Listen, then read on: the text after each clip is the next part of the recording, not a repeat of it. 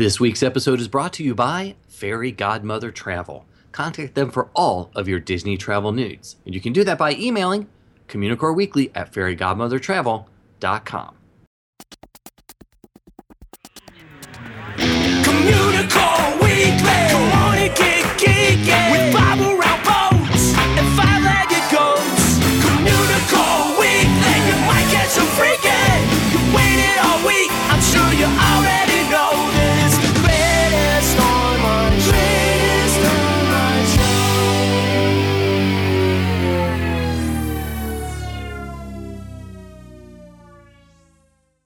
Hello, and welcome to Communicore Weekly, the greatest online show and home of the world's first pair of independently born identical twins. I'm George. And I'm Jeff. And the year is almost over. Are you excited, George? Do you have any New Year's resolutions? Um, yeah, but some of them I can't talk about. Oh, okay. I was gonna say this is like technically the last episode. Oh, it is the last episode It before is the last new episode year before the hits. year. Yeah. You know, you know. Um, uh, write 17 bestsellers. 17 bestsellers. That's a lot of work for Well. 12 months, dude. Yeah, I mean, James Patterson does it. So All right, that's that's fair. That's that's, that's, a fair. little bit different. No, no, I went to visit lots of theme parks and ride lots of roller coasters. I think that's, a good resolution to have, actually. I can do that. I, I do think that's one's much more attainable than 17 bestsellers. Maybe like 12 bestsellers is, is a more reachable just one a month. Okay, Yeah, Okay. yeah. I guess we could do that. I guess we could do let's, that. Let's try that. You know what one of my resolutions is? Mm-mm. I want to learn about Busch Gardens Tampa. Ooh, we might be able to handle that before the year's over. What? That's crazy know. talk. It's all crazy talk. That's what Communicore Weekly is. Crazy talk. It's time for theme park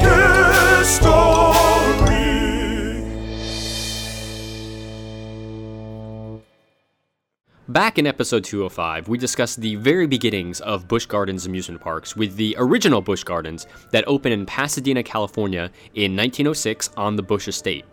And, you know, the public were, was able to visit that Busch Gardens park in Pasadena until 1938. But we head over to the East Coast and visit the Tampa region to look at the history of Busch Gardens Tampa today.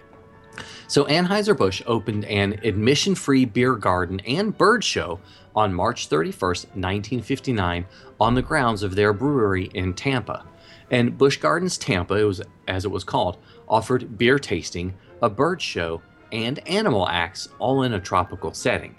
Also offered was the Stairway to the Stars, a very long escalator that took you to the top of the brewery. And at the time, it was the longest continuous motor stairway ever built. It rose 86 feet to the observation deck of the $25 million brewery, and it was also the start of the brewery tour. So, August A. Busch Jr., who was the president of the company from 1946 to 1975, opened the Old Swiss, Ho- Swiss House in 1964. It was a Valentine's present for Trudy, his third wife, which apparently he wasn't giving his first and second wife's uh, houses. No. Um, the old Swiss house offered fine dining and a cafeteria for park guests. August built the old Swiss house to actually resemble the old Swiss house in uh, Luc- Lucerne, uh, Switzerland, that was owned by Trudy's brother. Uh, now, the old Swiss house would overlook the Serengeti Plain, which obviously makes sense, uh, for many years. but uh, speaking of the Serengeti Plain, Yes, in 1965, a 29 acre expansion that allowed the animals to roam freely and it was created and it was called the Serengeti Plain. This expansion allowed for a 70 acre habitat and at the time considered to be the largest outside of the African continent. The Veldt monorail was added in 1966 and Busch Gardens adopted the motto where people are caged and the animals run free. it's, I chuckle.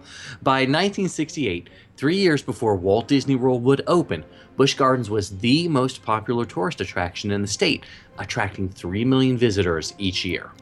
Now, the Boma area, uh, now known as Nairobi, uh, opened on ja- uh, excuse me July 31st, 1970. Uh, it was an you know it's an African small animal zoo uh, with a petting zoo where guests could feed and uh, pet goats and baby camels. Um, there was also an indoor area where guests can view the nocturnal animal- animals. In 1971, the Transveldt Express opened. Uh, it's actually now called the Serengeti Express, which was a two-mile railroad around the park. Uh, this offered another way for the guests to get up and personal with all the animals. And the competition from Walt Disney World's opening was felt, and Busch Gardens Tampa embarked on a very healthy program of expansion. Stanleyville, a new land, opened in June of 1973 and included the Stanley Falls Flume, which had a 43 foot drop. And of course, it was built by our good friends at Arrow Dynamics. Uh, the Skyride opened in May of 1974 and offered an impressive view of the Serengeti Plain, and it's still in operation today and rivals the train for the view of the animals. The Moroccan village was added in 1975 and had craftsmen and performers. In 1976, the Congo area opened and it offered the monstrous uh, Mamba, which was a flat ride, and the Python. Uh, the Python was the park's first coast- coaster and it featured a corkscrew and two inversions.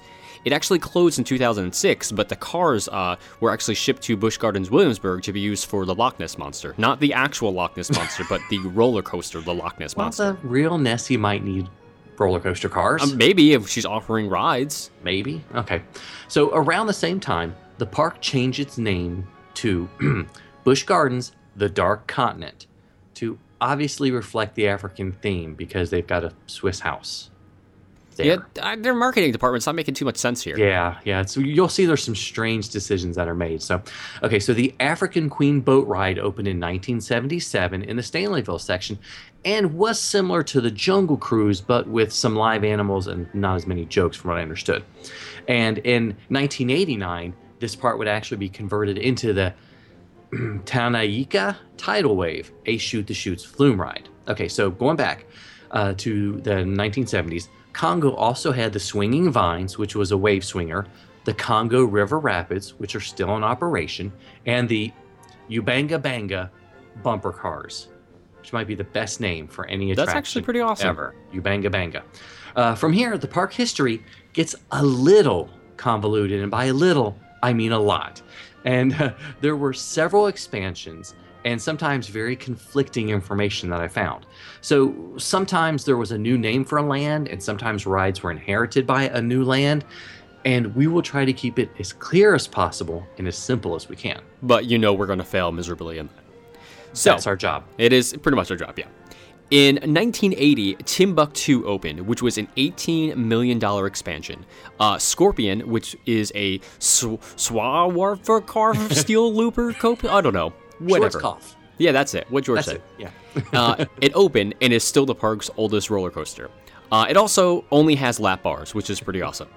Um, Timbuktu also included the Caravan Carousel, the Phoenix, which is a swinging boat ride that goes upside down, the Monstrous Mamba, the uh, spinning flat ride, kind of like an octopus, the Crazy Camel, a flat ride, and the Sandstorm, which is an orbital flat ride. And Timbuktu was renamed Pantopia with the opening of Falcon's Fury in 2014.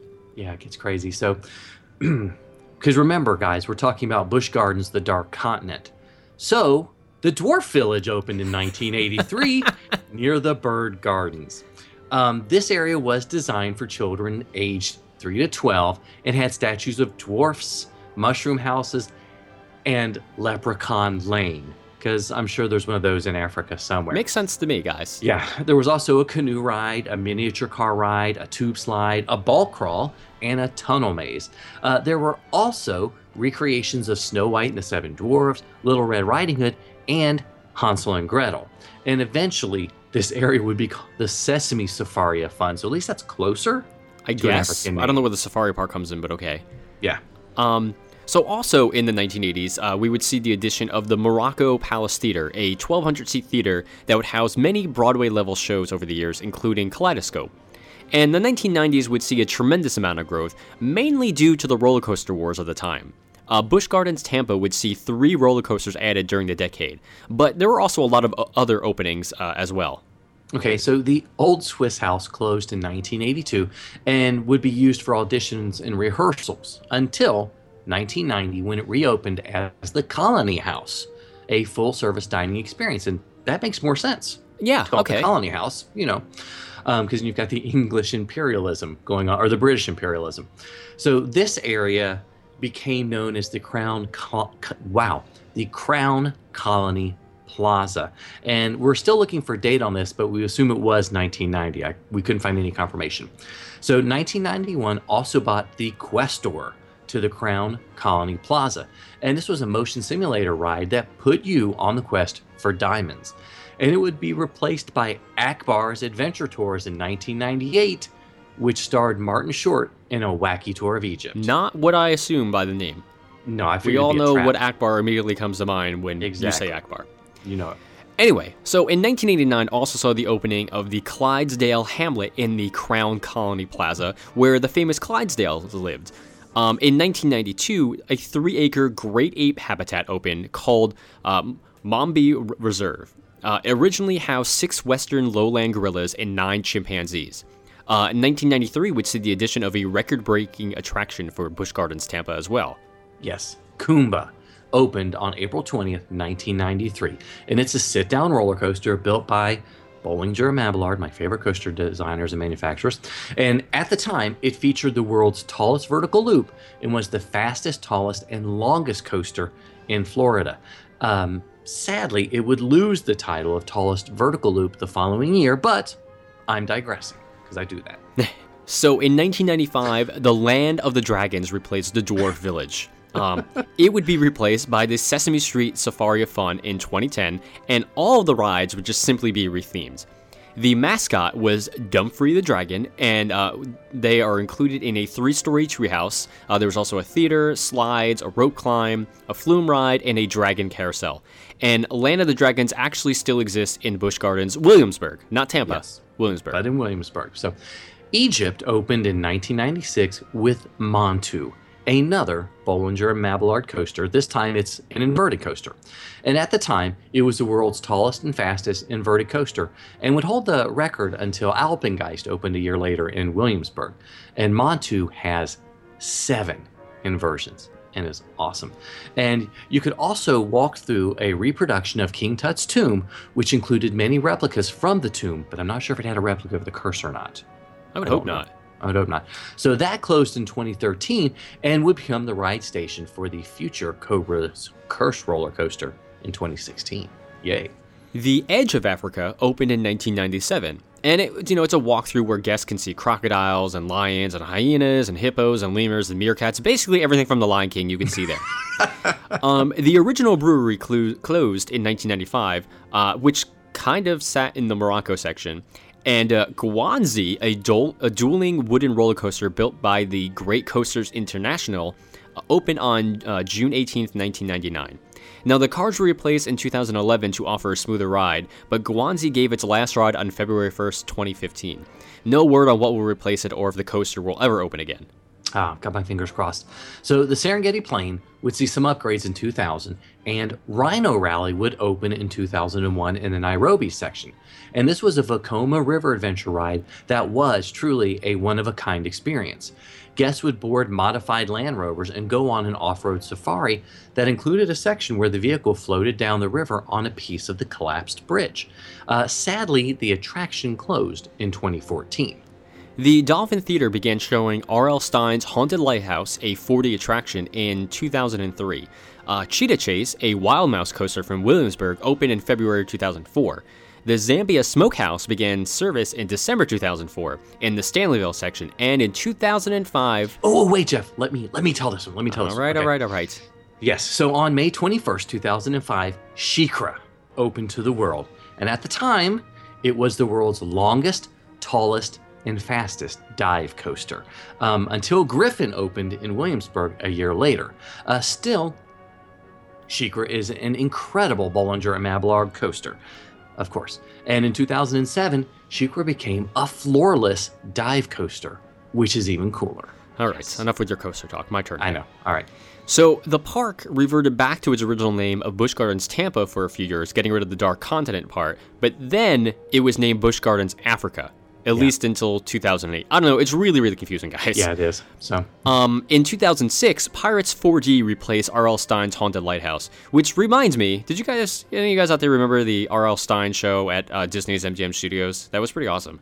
Yeah, if you do, call us on the goat line.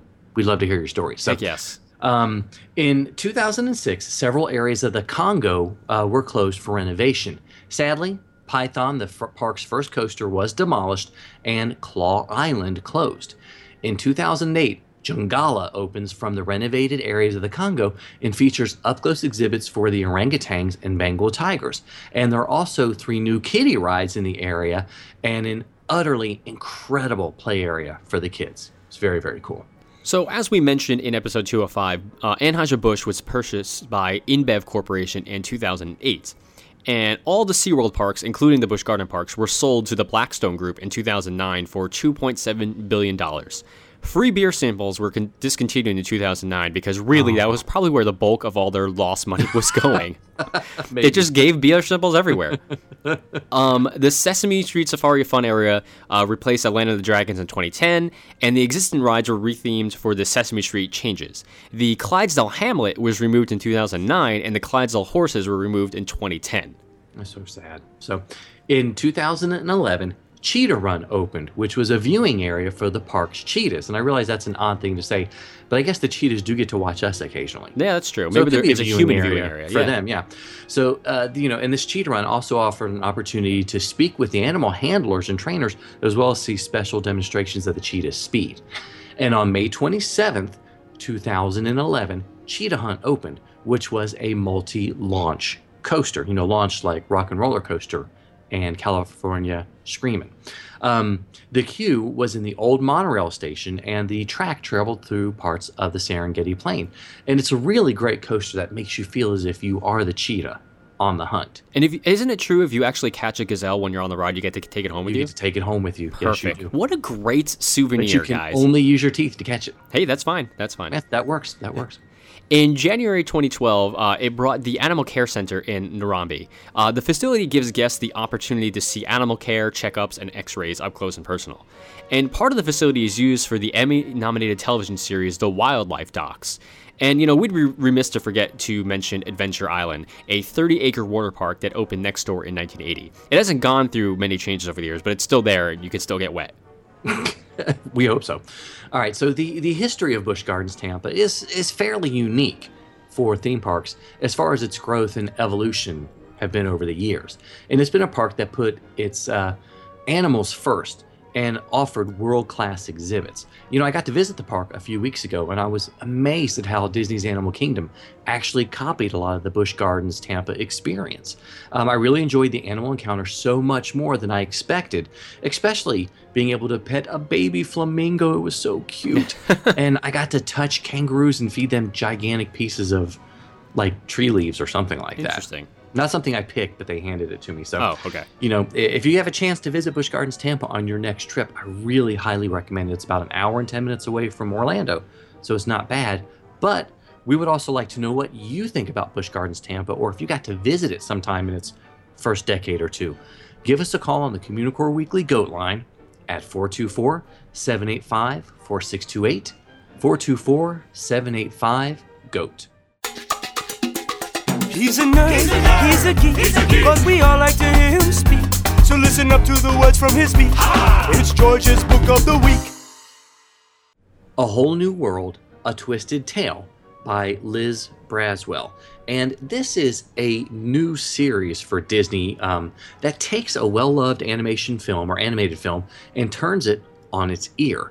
In this case, Braswell gets to imagine what would have happened if Jafar from Aladdin had gotten his hands on the magic lamp, and you know, instead of Aladdin. I wasn't sure what to expect, but I really look forward to hearing about or reading the book after hearing Jeff talk about it. Yeah. Yeah, we we got an advanced copy, and for whatever reason, I just read it first before George did, and like the basically just the concept alone, I was completely enthralled with. You know, anything that deals with alternate views of history, or you know, in this case, a fictional narrative that we know quite well, it always fascinated me. And being as how Aladdin is one of my top animated films, if not the top animated film, mm-hmm. I was just kind of curious to see how the whole thing would shake out. Yeah, and, and this is a book that's obviously it's geared towards teens and young adults, especially because it does stray heavily from the film.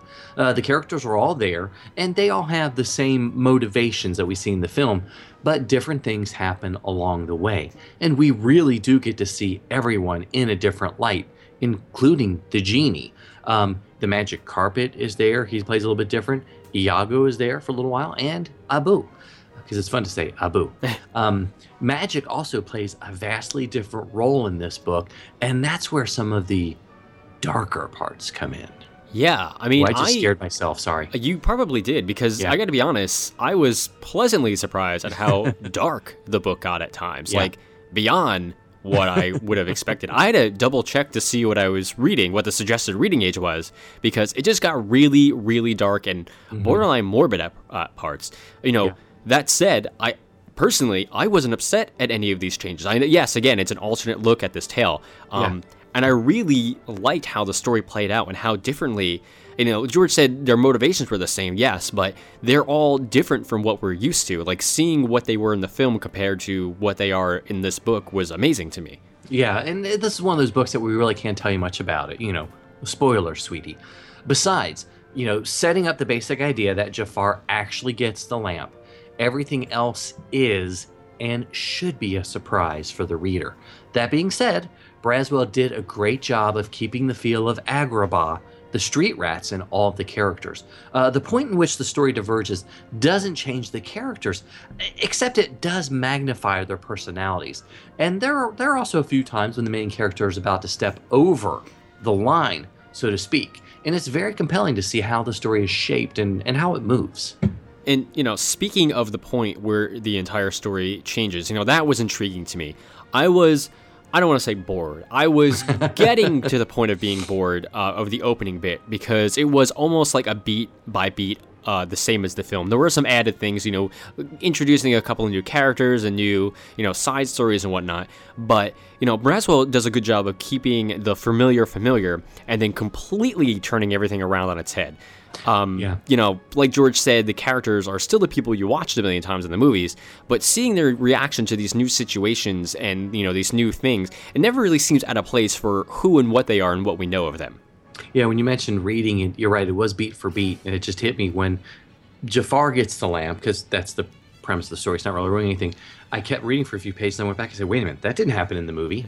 So, I was just going along with the story. Wait, this isn't a movie novelization. And hold on. So, you know, fans of Aladdin, and as Jeff mentioned, fans of alternate histories, so to speak, are really going to enjoy the book. It did start off slow, but as the characters and the situations were introduced, the book picked up quickly. And there were some moments with different characters that really weren't expected, and a few that were rather sad. And those moments, though, still added to the rich tapestry of the narrative. And even though the book is for the teen market, I think adults are really going to enjoy the story as well. Obviously, I mean, I loved it. So, um, yeah, I mean, I, I definitely recommend the book, uh, and I really feel like the whole new world, no pun intended, that Braswell created will, you know, stand up to the original as well. And I definitely think you should give it a shot, and I definitely think that Disney should give Braswell a shot at kind of, you know, looking at different takes on other uh, other uh, animated films as well, because I, I think it was fantastic. I want to see more.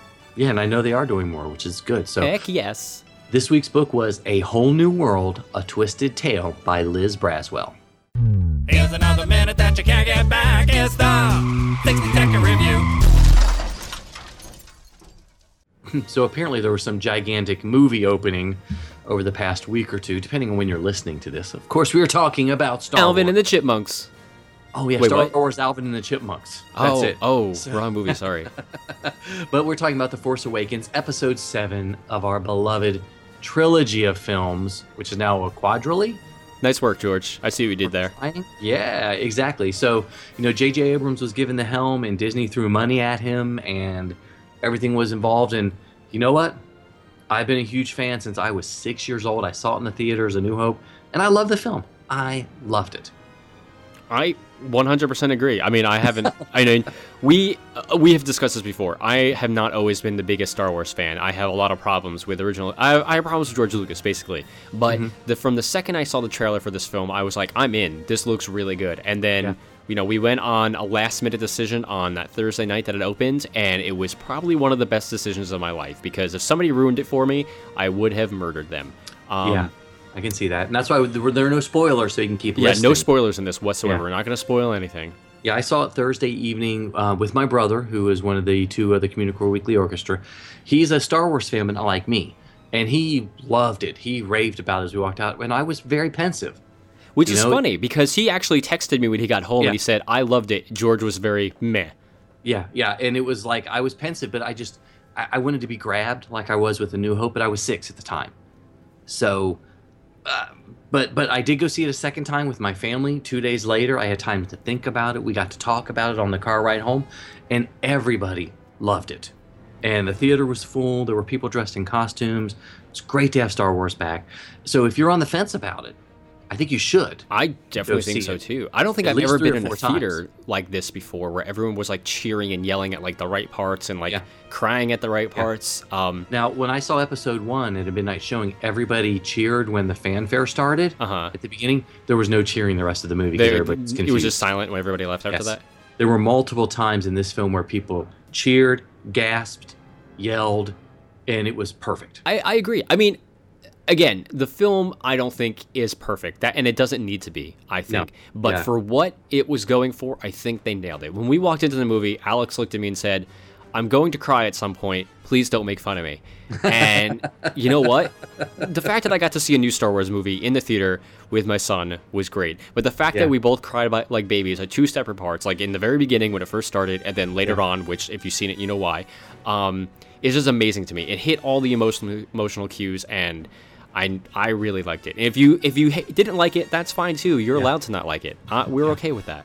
You know, and basically, a really good friend of mine who's not a big Star Wars fan went to go see it because of the hype. He loves movies. Um, came we talked about this week, and he was like, "That's what I want in a movie. I want the explosions. I want the, you know, action scenes. I want the story. I want your heartstrings pulled." Yeah. And this movie had all of it in spades. And I'm- I'm glad they finally cleared up the fact that R2D2 was BB-8's mom With a Roomba. with a Roomba, DJ With a Roomba from Parks and Rec. Oh, I love DJ Roomba. I want one of those for Christmas. So we're saying thumbs up, right? Oh yeah, yeah. Lightsabers up. Two Like two lightsabers. up? lightsabers up. Sometimes you might see it, sometimes you don't. Hey, look, what's that? It's a five-legged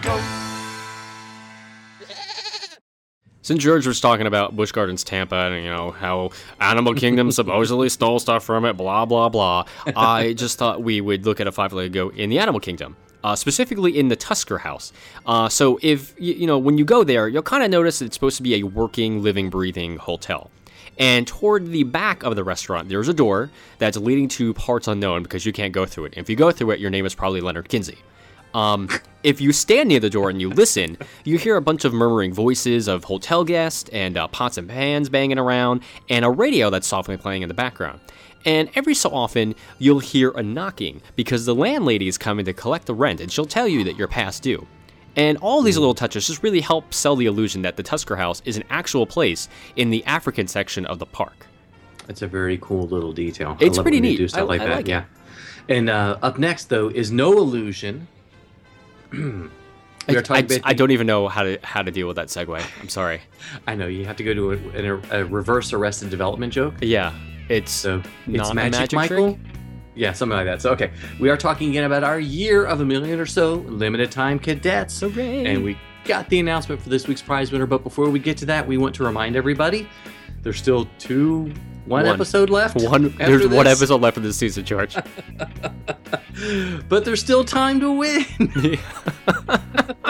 well done. Well done. yeah, so just email communicoreweekly at gmail.com with your name, address, and birthday so we can add you to the prize list. So this year's, this week's prize, and this year of a million or so limited time cadets, the prize package is provided by the wonderful fairy godmother travel. It goes to Jim K from Wareham, Massachusetts. Hooray, Jim Yay. K. Congratulations, Jim K. And please let us know when you get that prize pack and send us a photo. We shouldn't just say a photo because if could just randomly send us a photo, That's true. I mean, you can randomly send be us a photo. Yeah, that would be okay. It's kind of up have a our alley. that. Yeah, it's sort of what we deal with. But we, you know, we'd love to see it on Facebook or Twitter or Instagram or Tumblr or Pinterest or Tinder, Grindr. I mean, whatever you want to put Yeah. it on, we whatever see social it. media that you're on. We'll swipe left. Yeah. So, um, Well, well, you swipe guys- right. Oh, we swipe right. Swipe left is when you don't like it. Okay, so okay, so we hope you don't swipe left math. You can't social episode. media. What is wrong with this guy, guys? I have no idea. So, okay. Well, uh, speaking what's wrong with me, thank you guys so much for watching and listening to another episode of Communicore Weekly. However, you listen to the show, uh, you know, leave us a comment on iTunes or uh, rate us on iTunes. Leave us a, a, a comment on YouTube. Whatever. We want to hear from you. Yes, you do.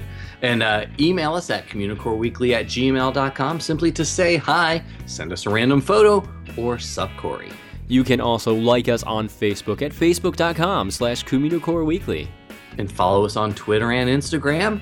I'm at Imaginerding and he's at Jeff Heimbuck. And of course, you can always give us a call on the Communicore Weekly Goat line at 424 785 4628. And make sure you visit communicoreweekly.spreadshirt.com to pick out some incredible shirts. Like we should have a the Nerd Awakens. We probably should design that shirt. Yeah, and it'd be like me and you. I could be dressed as BB-8, That'd be hilarious. and you could be. Would you be Finn? I guess. No, you'd have to be Kylo. I would just have the, the helmet on. You just wouldn't be able to see my face. just wouldn't be able to see. Okay, Yeah. well we can we can do that. So, um, so yeah, buy a T-shirt. that was a very long, convoluted way to get there, but thanks. Um, you can still get your official cadet membership card or Communicore Weekly stickers by sending a self-addressed stamped envelope to Communicore Weekly, P.L. Box 432, Orange, California 92856. And you can always visit patreon.com slash Communicore Weekly and help support the greatest online show. For Jeff Heimbuck, I'm George Taylor. And for George Taylor, I'm Jeff Heimbuck. Thanks so much for listening, guys and gals. We'll see you next time on Communicore Weekly, the greatest online show.